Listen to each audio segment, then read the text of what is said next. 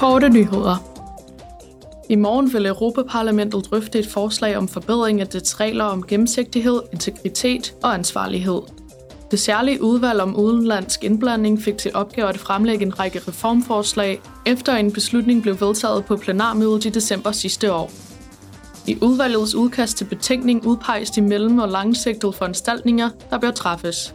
Det indeholder også en række anbefalinger til reformer.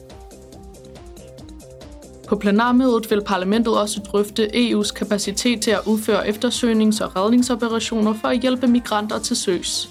På baggrund af de store tab af menneskeliv blandt migranter til søs og det nylige tragiske skibsforlis ud for den græske kyst, vil parlamentet drøfte muligheden for flere EU-tiltag til støtte for redningsoperationer til søs på migrationsruterne i Middelhavet.